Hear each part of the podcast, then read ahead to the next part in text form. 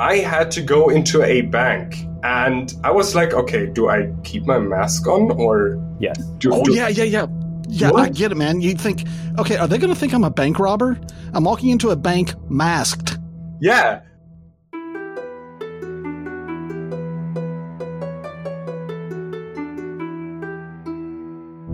Welcome to Dwarf Fortress Roundtable, the podcast for all things dwarfy. I'm Jonathan, I'm Roland. I'm Tony. And today we're going to look back a little bit at 2020, but but not 2020 as a whole, uh, as it applied to the entire world, because that would just be a really depressing podcast. We're talking Fortress 20. Fortress even 2020, worse. yeah, which had wonderful good things that arguably started very strong with a new release. I think we're all getting a great deal of enjoyment. Yeah. Dwarf Fortune, Dwarf Fortune version, Dwarf Fortress version 47.01, which was the first release in the 47 series, happened on January 29th. And one month, day wise later, on February 29th, the current version 4704 was released. So a flurry of releases there in a one month period in February of 2020. And I think there's some bugs or some isn't there like a bug release or something? Didn't he say that didn't we just see that there's talk of some kind of a an update that might do that might be like a bug release Oh, I update did not that catch separate some of this? Maybe did I hear that? Hmm? But there was like that. some bugs that were maybe this was part of this 2021 Yeah, so I don't know. started. Um, Because I'm curious because I swear at one point I remembered the idea of necromancers coming to the tavern and hanging out was supposedly a bug, but it seems so entrenched in how the game works now that I, I wonder is it a bug or did I hear that wrong? you know, I guess that is going to have to define to, to to depend on how you're defining bug. He did say that that was an unintended unintended thing to happen. Uh, he said that on I think it was his interview with Blind, but uh, um, yeah, he, he definitely said that uh that he didn't mean for that to happen. Whether that's well, it something- certainly has an impact, doesn't it? Yeah. If anybody else has noticed, holy buckets, definitely. Yeah. So Um, if you get a necromancer, what you need to do is burn all your all your writing materials, and stop raiding outside fortresses. And your stone. Stop stop with the stone as well. Because you can I think you there I think I saw that on Reddit. Somebody had a necromancer stone that basically yeah, that there was a stone. That the secrets of life and death were written on. Yeah. So that sort of makes it harder, doesn't it? Kind of hilarious. Have you seen? Okay, I'm sorry. I'm I'm um, retaliating a bit uh, from the uh, discussion, but have you seen the screenshots that were posted uh, in the last report? Yes, the, you talk about the the one that came from from Kitfox or the one that came from Bay Twelve Games because Bay 12 because I haven't really sat down and looked at it. But oh my god, it, it tells you your population, it tells you your idlers, but it goes Yeah. beyond that. It tells you how many dwarves are feeling happy. Like, what? It's going to be kind of neat, huh? I mean, that, that info screen's pretty cool. Fun. It's amazing. And it tells you how much food stuff and drink stuff you have. So you don't have to press Z every like 15 minutes. I hope that some of the keybinds are still there because I still mm-hmm. find that I'll rely pretty heavily on them just because that's how I've learned. But I think he said he's going to keep all the keybinds. So even though it'll have like this nice graphic overlay, I can still do my old school key binding stuff. Nice. Whenever we come back in January, I think we're going to have Blind on, maybe even for the first episode. But yeah, I'm looking forward to seeing his take on it because you know that that screen that has all the the filtering on it. Yep. The bars are big bold red and big bold green, which is tough if you've got red green color blindness. Oh yes, the the lack of um, colorblind options. Because how does it work right now? You can set your own color palette now in the ini files, can't you? Surely. I didn't know that you could do that currently. Yeah, I think you can. I think in the Lazy Newb, there's a section where you can adjust the color palettes. Choose What you like. I haven't noticed that it makes a huge difference, but I'm also not trying to do anything with it. Yep. Hopefully, there's. Uh, I mean, it's not a. I wouldn't think that it's a, exactly a highly accessible game uh, as it is, but trying to. I was trying to remember if it was someone did a video on either trying to play just a roguelike with a screen reader or playing Dwarf Fortress with a screen reader. One half, one half, one fourth, semicolon, semicolon, period, period, period, period, zero, zero, Would just suck, wouldn't it? yeah, it would. It would. You know, it probably had to have been a uh, uh, something like Rogue or or NetHack or something like that. Um, people play it over SSH. I've seen that where it's trying to draw the screen over SSH. Really? Yeah. Yeah, I'm, uh, my confusion is trying to think of how that would work because it's a uh, even though it has a, a kind of a ASCII looking interface, it's not really ASCII. It's like a I think the SDL library or something like that. Yeah, it's drawn. It's drawn. So, it's just painting with ASCII characters. That's all. Yeah, so I'm wondering how you would do that straight terminal. I have no idea, and it is also one of those things I just don't even want to find out about because I think it sounds like it'll be awful. I think that originally it was it was done with curses, which is uh, Roland. If if you didn't know, curses is a a text user interface library on. I think it was on started off on Unix machines, uh-huh. and it was so that you could make full screen displays like you would see in the 1980s in a library at a terminal. The dream. Uh, yeah, I I don't know. I don't know.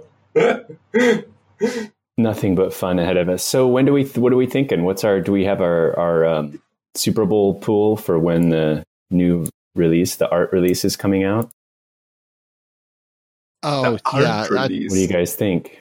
The new the new release before the big wait. Are we still doing the big wait, or did that kind of get?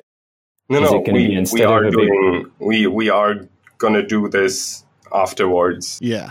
Yeah, the big wait I think is going to happen. I think there's going to be like an army update or something like that uh, after, or or an update of some sort before the big wait, but after the Steam release to finish up some of the things that he wanted to get done for the Villains release, but didn't. Yeah, because I had kind of when I was listening to how they were talking about it, I was kind of thinking more like instead of there being this big wait, it's going to be more like a a bunch of smaller waits. And so that dev's not going to be in these big, huge fits and starts. It's going to be more of like, well, we're fixing this and adding this and fix. I don't know. Maybe that's. Well, that's, I think, what you're going to have happen before the big wait. Yeah. But I, if I am not mistaken, even recently, he had said that when the big wait comes, when they're, so the big wait is the, for the myth and magic update. And I heard there's going to be some extensive rewriting of some of the base code that's going to need to happen in order to implement that. Mm-hmm. And that's what was going to cause the big wait. So probably I don't know that the big wait is going to be able to be avoided if they are ever going to have the. I'm flying air quotes here. 1.0 release, you know. I'll be interested really to see a, you know, it's it's really not that important, but the versioning. I thought so, that it all referred to the percentage complete that he thought he was. It does now, but uh, but I don't know that uh that Steam will be cool with having uh alpha oh, yeah. version zero point. Yeah, that's right. Steam's going to drive this. Steam's going to start driving a lot of this stuff, huh? Uh, you know, I don't know content wise if that's the case, but they'll um, they'll probably be doing the version number. They'll probably have to take out that this is an alpha version, therefore it will crash a lot whenever you first create a world. yes, exactly. Well, it'll it'll be fun to watch how it steamifies and see if if I mean, on one hand, like I'm glad that it now offers a framework and probably will draw in more people, which I think is cool. The downside is, you know, I wonder if it means that he's going to have to adapt and change to this new kind of more traditional software development thing. Although I don't know that Steam necessarily cares. No, I don't think so either. I, I mean, look at games like Caves of Qud and the Binding of Isaac, and and all these other indie games that they still, you know, Steam isn't driving them. Steam is just the publishing platform for them. Caves of Qud.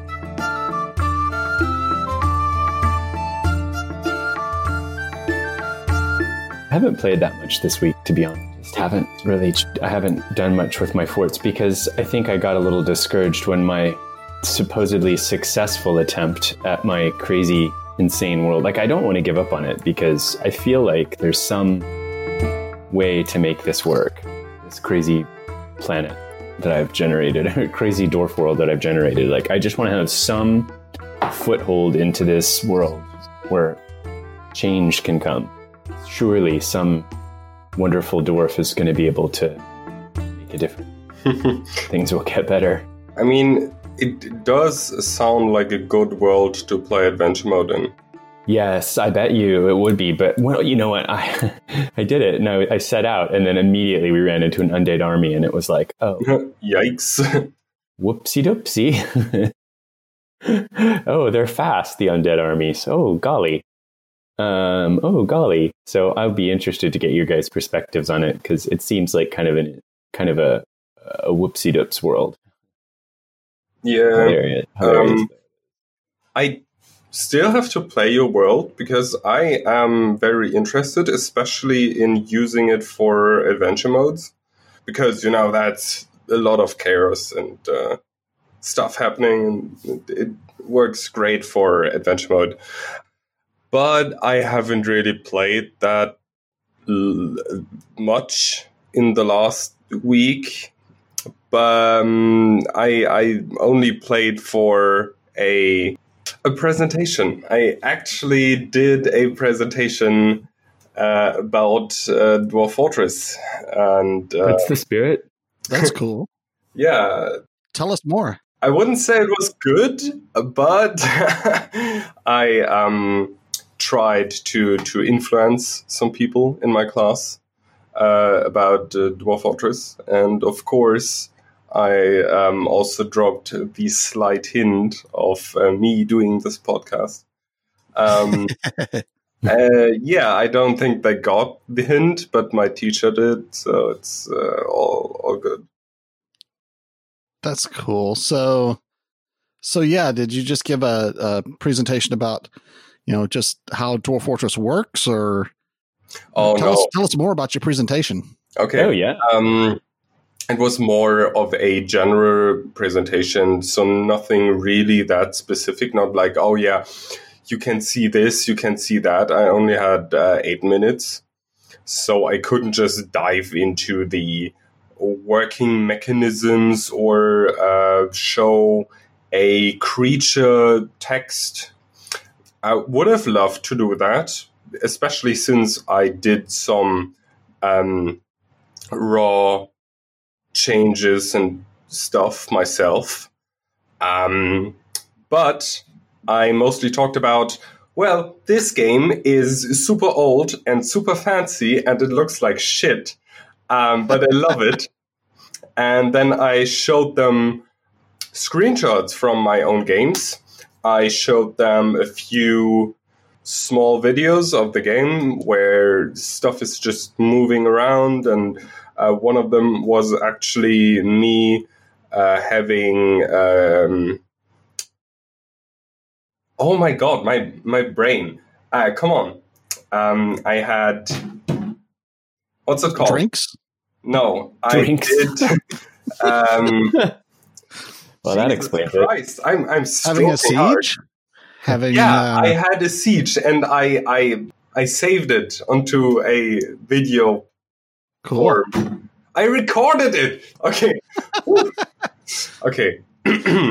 okay, so I had a siege and I was able to record that siege and then um, uh, played it to them in a fast forward mode so they could actually see the whole siege playing out. From the point where the goblins raided my map to the point where the goblins got into my fort and I had to um, send out my last remaining uh, security last resort squads.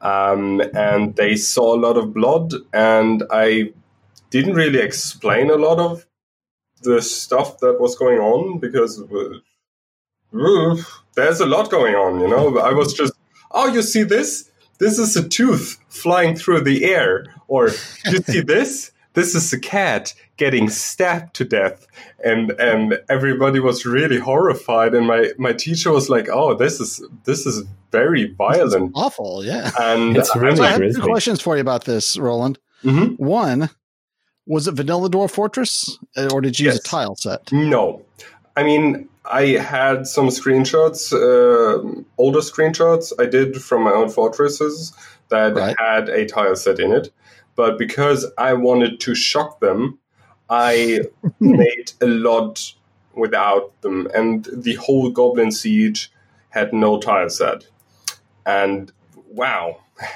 and they were like, Yeah. oh. Yeah, that this stuff is going on. Uh, stuff is it's the getting matrix red. Uh, yeah.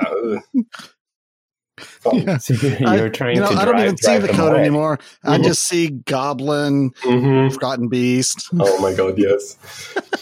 I know that one fourth is roots. I managed to. I think I've managed to get somebody into it now. Um, somebody that I thought would be totally into it. I think he's very calmly and patiently playing through the the PE starter. You know that Peridexis. I really Mhm. don't even want to try to say the name. Um, the PE like intro walkthrough, the Dwarf Fortress walkthrough, which I think is the best, probably most. It's like the clearest step by step here's how this works and here's how this fits together with this like building blocks onto how to get into the game Is that a Uh, video? no it's just it's it's text it's Yeah, what do you call it that before. old yeah. school we have yeah and i am supporting that again because i think it's a really really good way to get people into it uh, I gotta say, I really like the Dwarf Fortress Wiki's uh, quick start on their uh, on their page. So for uh, for having someone learn how to play it for the first time, I think it does a really good job. yeah yeah i mean i do well with text sometimes videos don't Oh, it, Help. yeah, the Dwarf Fortress Wiki one is text as well. i'm not so good at clicking like and subscribe or you know, whatever listening to all that i'm just like get to the And don't point forget to ring the bell. that's right smash that like button guys Uh, well, I hope that you got a good grade on your presentation. nah, probably not. Uh, but it's fine. I I had the chance to talk about something that I like, and that is all the good grade I need.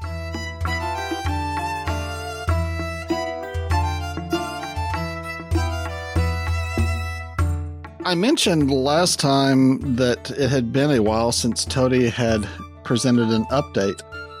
And in that period of time, since our last episode, he has released two. It wasn't like I thought it would be. It wasn't immediately after our episode, but on uh, November 1st, they released a dev notes on bay12games.com. And looks like November 5th, they released some notes on Steam, which is, you know, totally different content than what was released on Bay 12 Games. So actually, I like that they're not they're not copying it. So I have more Yeah, they're not cribbing it. That's Yeah. cool. more stuff to read. So what are they telling us on Bay 12 that they're not Bay 12, it's team? Uh, pictures of stockpiles and uh, talking about the fact that you can filter your stockpiles now. And there's uh, basically lots of images on there of things like all of the different kinds of armor.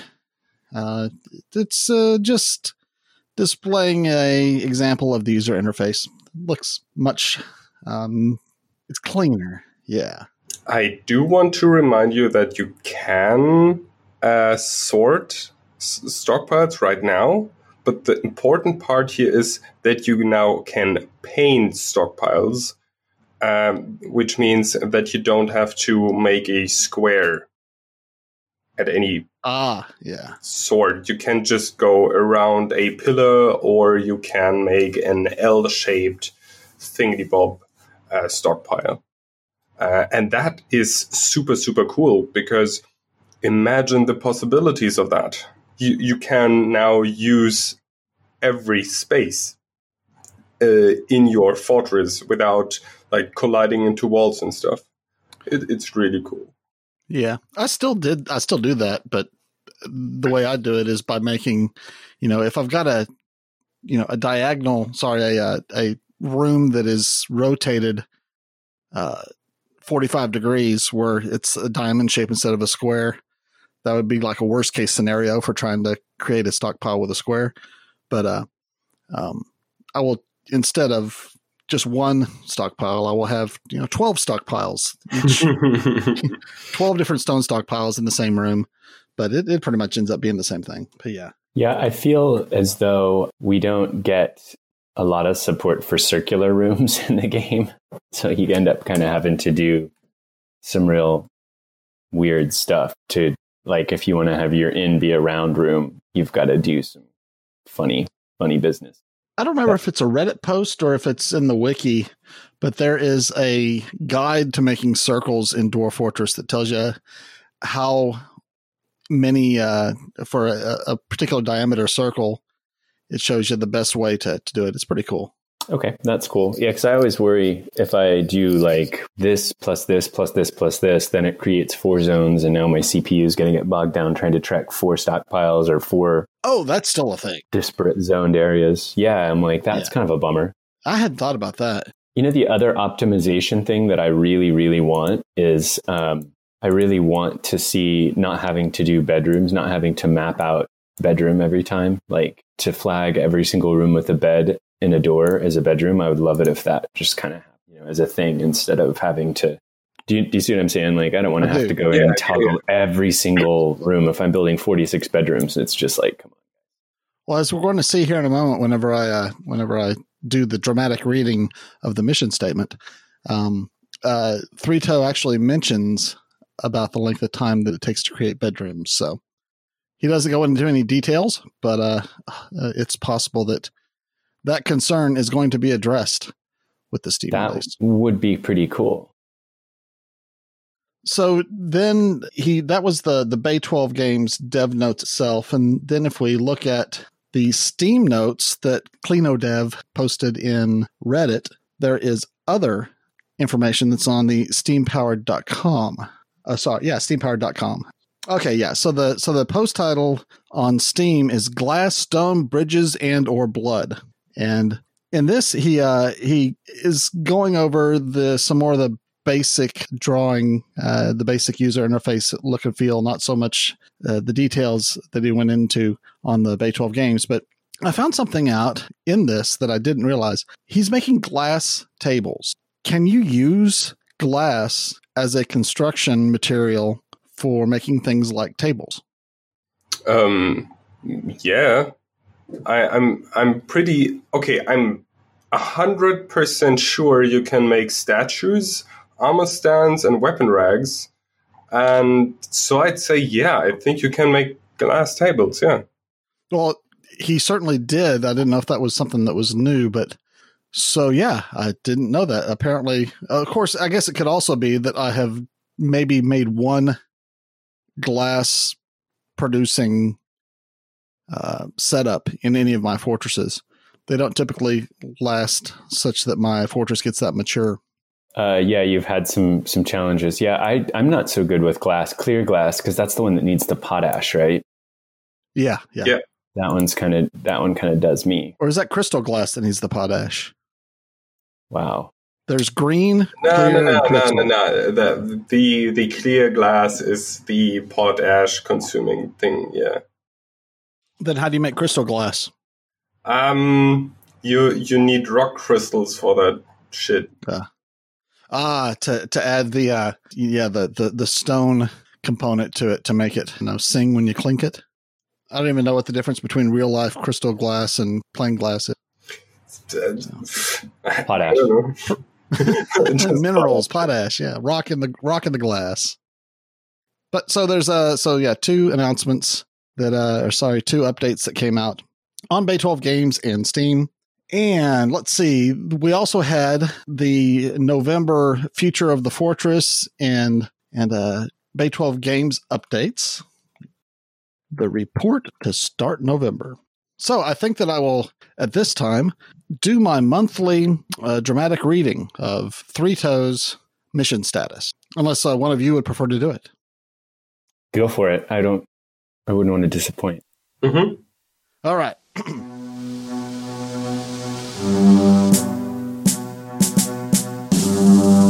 Colossal is the gravity pulling all conceivable factors into place.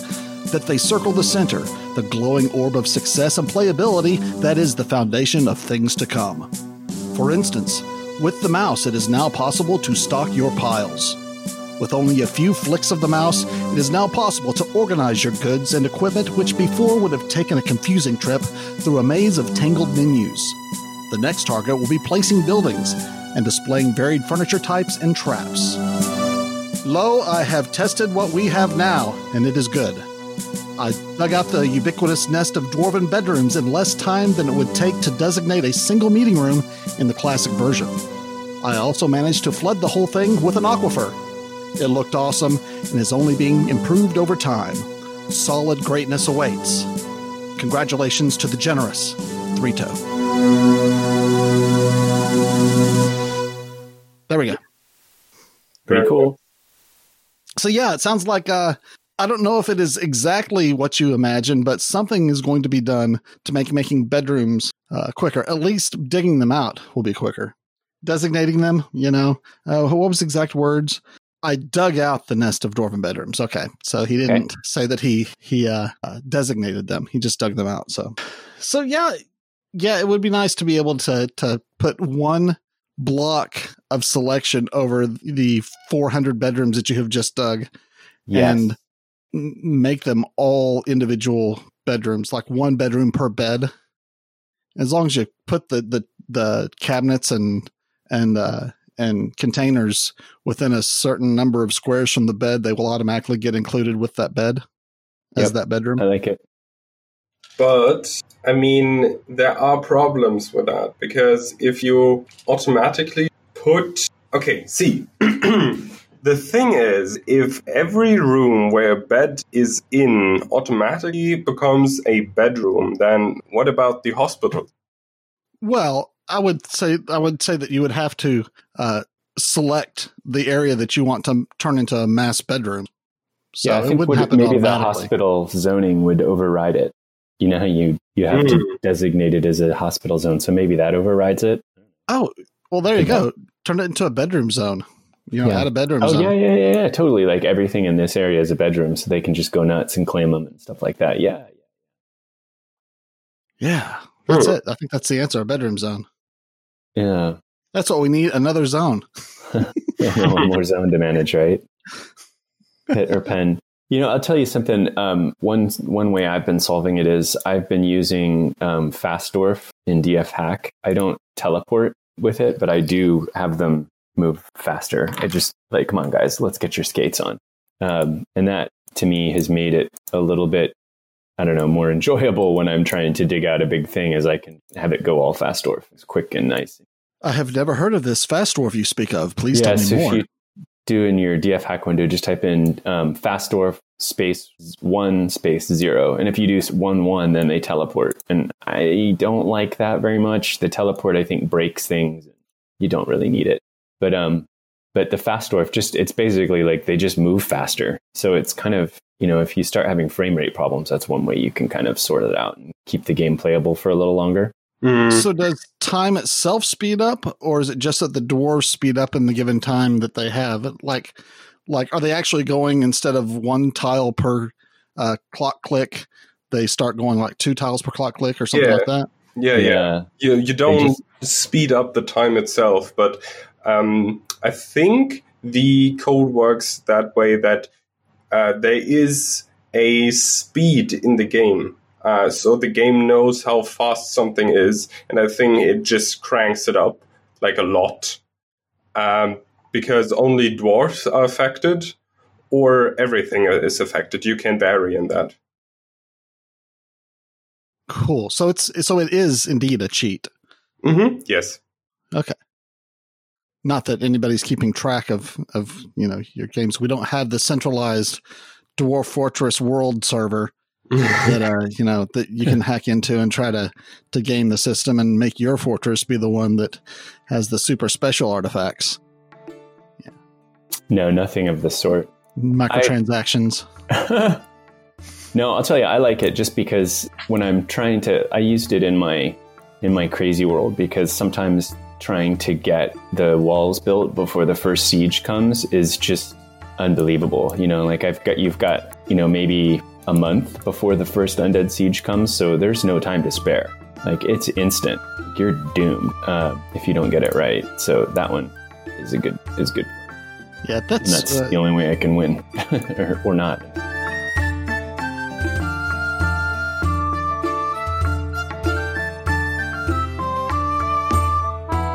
I had another fortress fall miserably.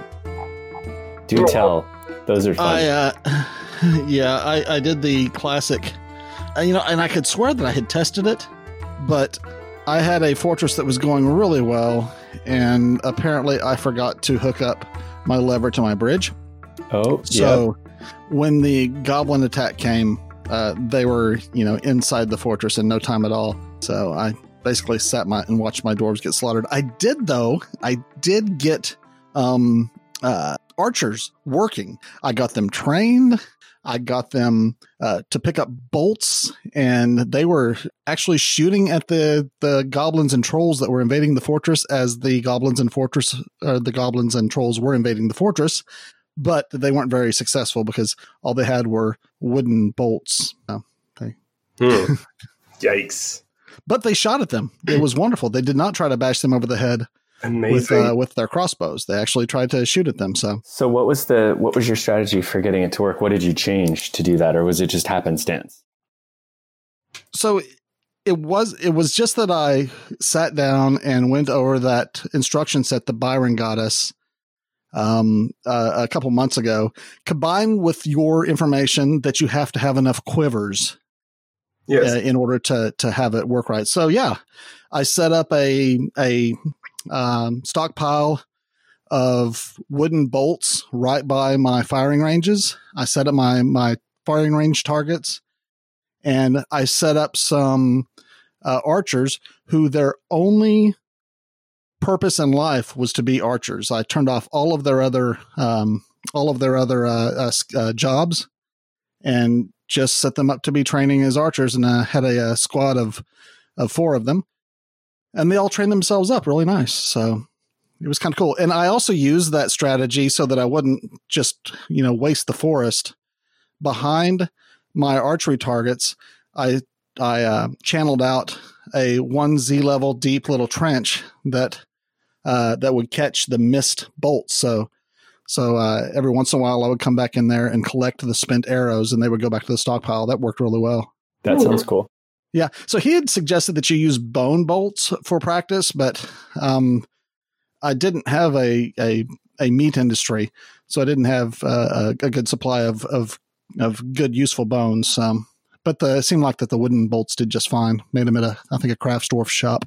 So I heard the wooden bolts just like that that they don't they don't have the ability to get through armor and stuff. They just No. splinter. That's Yeah. right. That's why my guys, you know, only got off about ten shots each before they were pounded over the head by a troll. But Got it. they Okay. did try.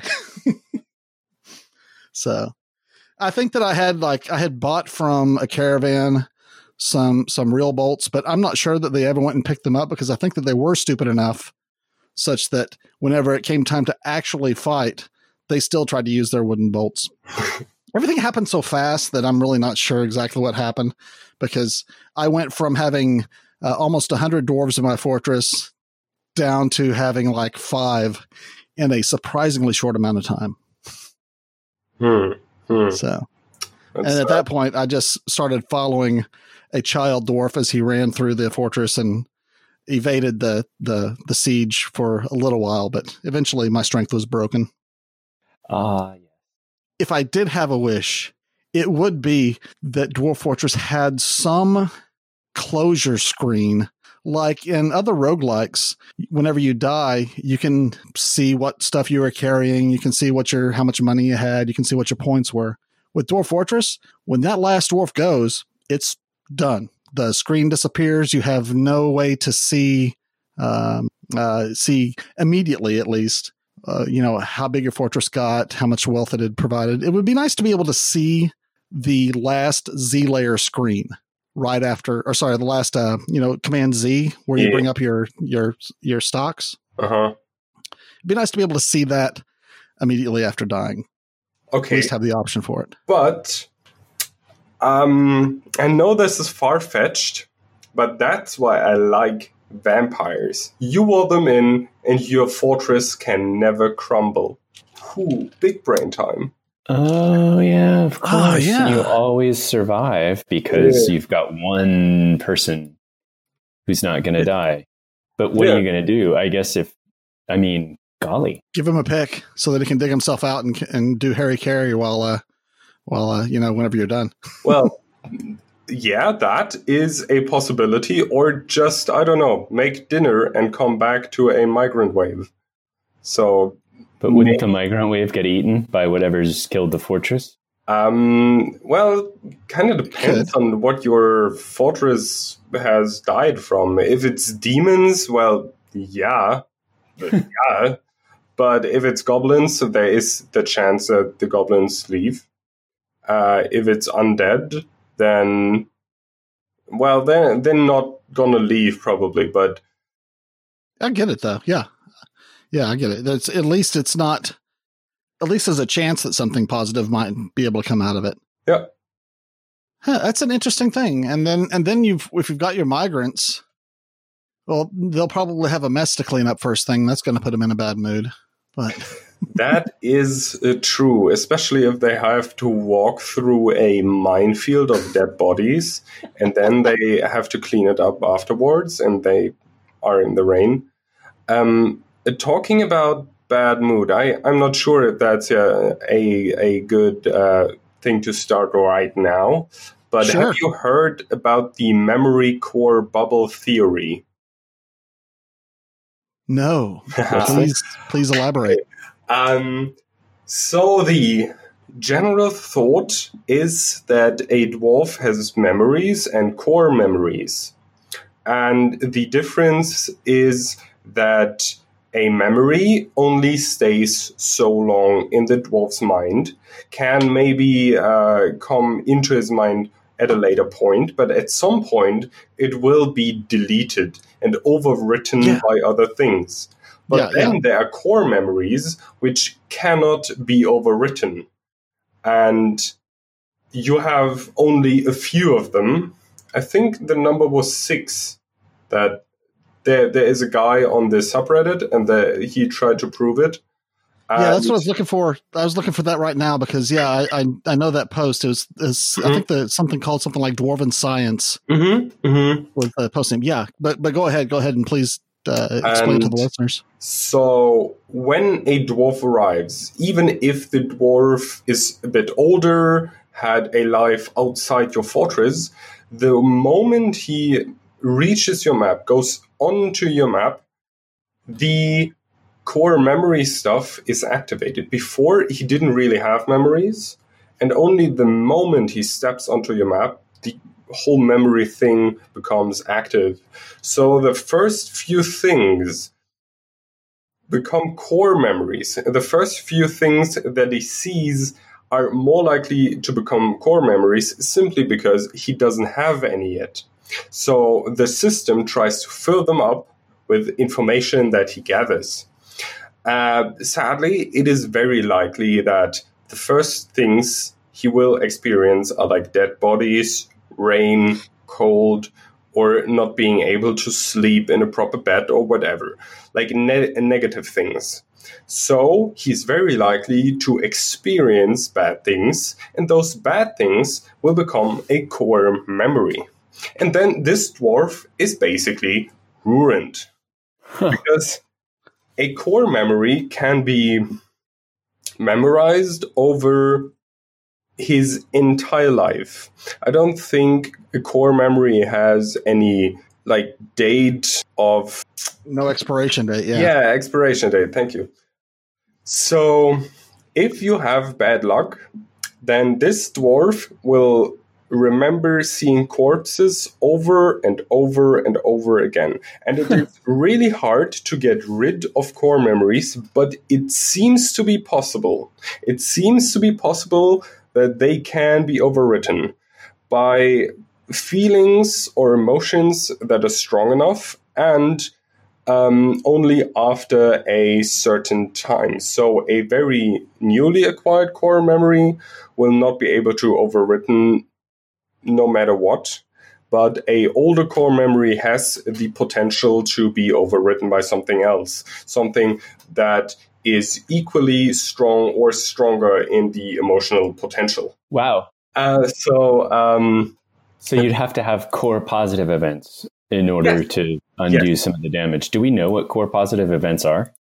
Well, all positive things and all negative things seem to be able to become core memories. So I'm not sure if seeing a stature is enough, but I, I haven't seen it as a core memory yet. So be, because they don't seem to be able to remember that a lot. But uh, seeing corpses is definitely one. Um, and that's that's a negative. I'm sorry, but they don't like um, that. Getting a child seems to be a very positive core memory for some dwarfs. Uh, being getting married or having a spouse is a core memory, a positive one. Uh, creating a masterwork is one, and I also seen equipping masterful stuff, like not even military related, just masterful shirts seems to be able to uh, become a core memory. Okay, so the name of the the actual thread on Reddit is science experiments with memories, stress, and happiness, an application of the blank slate hypothesis. Mm-hmm. So, goodness, yeah, and it's a really good read. It's long, it's detailed, some kind of detail. yeah, uh, Salford Sal put the work oh. in on that. So, is a pretty amazing post and very very interesting. And and honestly, yeah, after I read that, uh, this was a probably a, a month or so ago. After I read that, it did change the way I was thinking about what my dwarves were experiencing, and uh, and I don't know that it made any difference in how I was able to deal with it, but it, it did make me. It almost made me want to to have a particular dwarf experience more things immediately after doing having something bad happen. Mm-hmm. Like you know, to get caught out in the rain, so then you go to an amazing dining room and have it have a meal, right? Mm-hmm.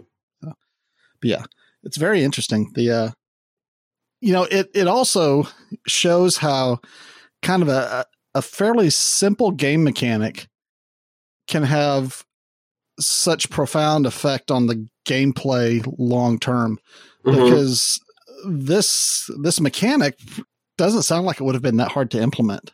Uh, at least, you know, coming up with the memories and actually having the dwarves experience the events probably uh, had some complexity to it. But the the algorithm for for making memories long term looks like uh, was was pretty straightforward. But it it certainly has a long term effect on on the game. It can yeah. cause a a you know a tantrum spiral in your fortress, and you know it'll be over with. Yeah. And I, okay, I've heard a lot of people, especially at the start of the whole uh, update, a lot of people mentioned how broken the stress system is. And while, yes, many of the uh, positive modifiers weren't really working the way they should, you know, I, I think it is a good system because if you have uh, positive things, you have positive reinforcement, and your fortress just spirals upwards. And there's no stopping it. There's still some things that are completely broken, but uh, still, you know, it works. On the other hand, if your fortress is spiraling downwards, then it goes faster and faster.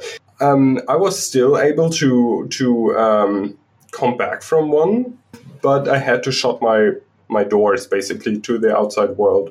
It was really hard. I lost some dwarves to depression, etc. But I think as soon as the modifiers are cleared up and we we get less extreme dwarfs, then this is a good system. I like it. Yeah, I've not had as much problems with version forty seven for the the mood of my dwarves as I did with version 44. It seems that some improvement has been made. Yeah, although I don't think yeah. that he has he has defined what those improvements may have been. Yeah, I haven't really had the tantrum spiral since 47. It's been I, I wouldn't say relatively smooth sailing because I've had a lot of other problems, but the tantrum spirals that's not that's not a that's not still a thing that I'm struggling with. Oh, and that reminds me, we had talked uh, last episode about how we hadn't run across very many uh, werebeasts. I've Yeah. had like five show up since then. So Oh, yeah, it was just it was just dumb luck. Jeez.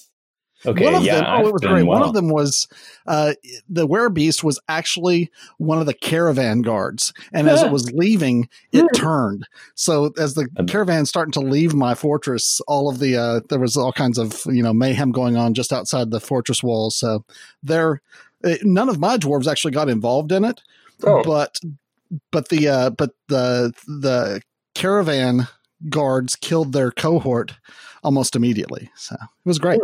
Interesting. Well, that's not uplifting, but uh, hey, I guess it happened. Yeah, yeah.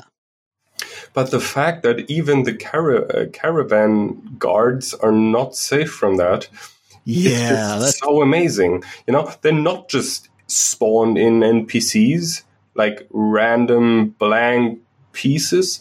They are still people with actual history because you know you you can't just be infected. Uh, Like blows my mind.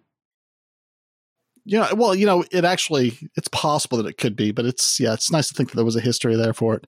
You know, you could say that any particular NPC in the game has a 0.001% chance of becoming a, a werebeast. But uh but yeah, we'll just pretend that's not so. All right. All right, we are at the top of the hour. Yeah, so we are going to clock.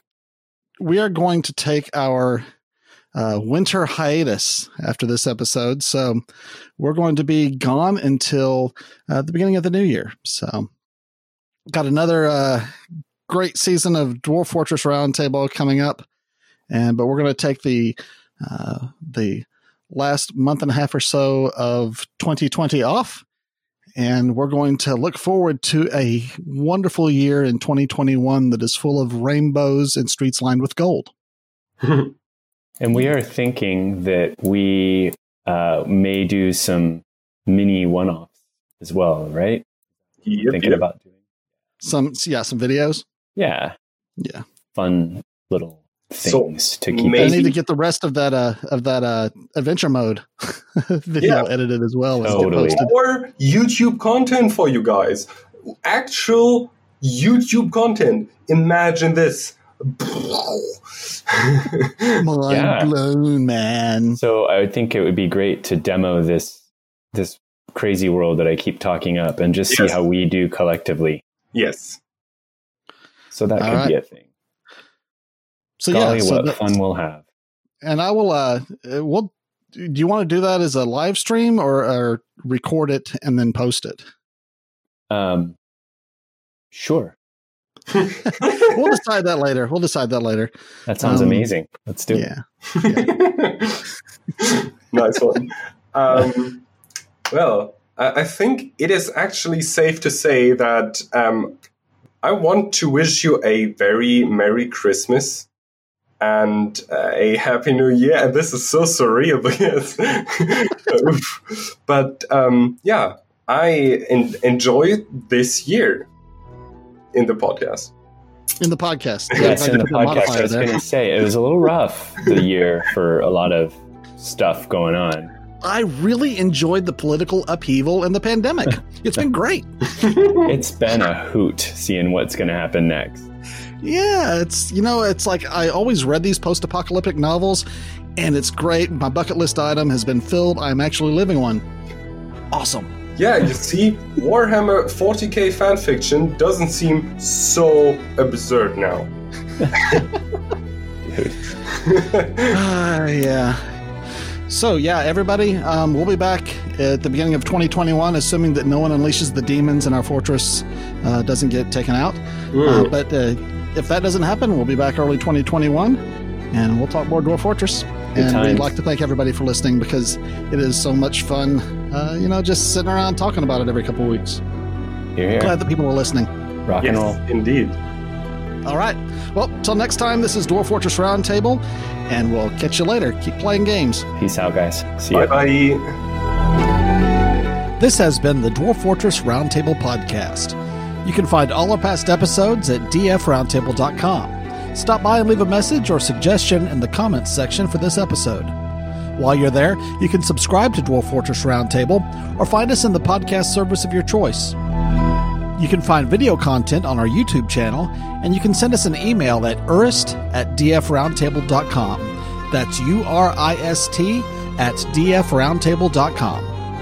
Please consider donating to the creators of Dwarf Fortress at bay12games.com.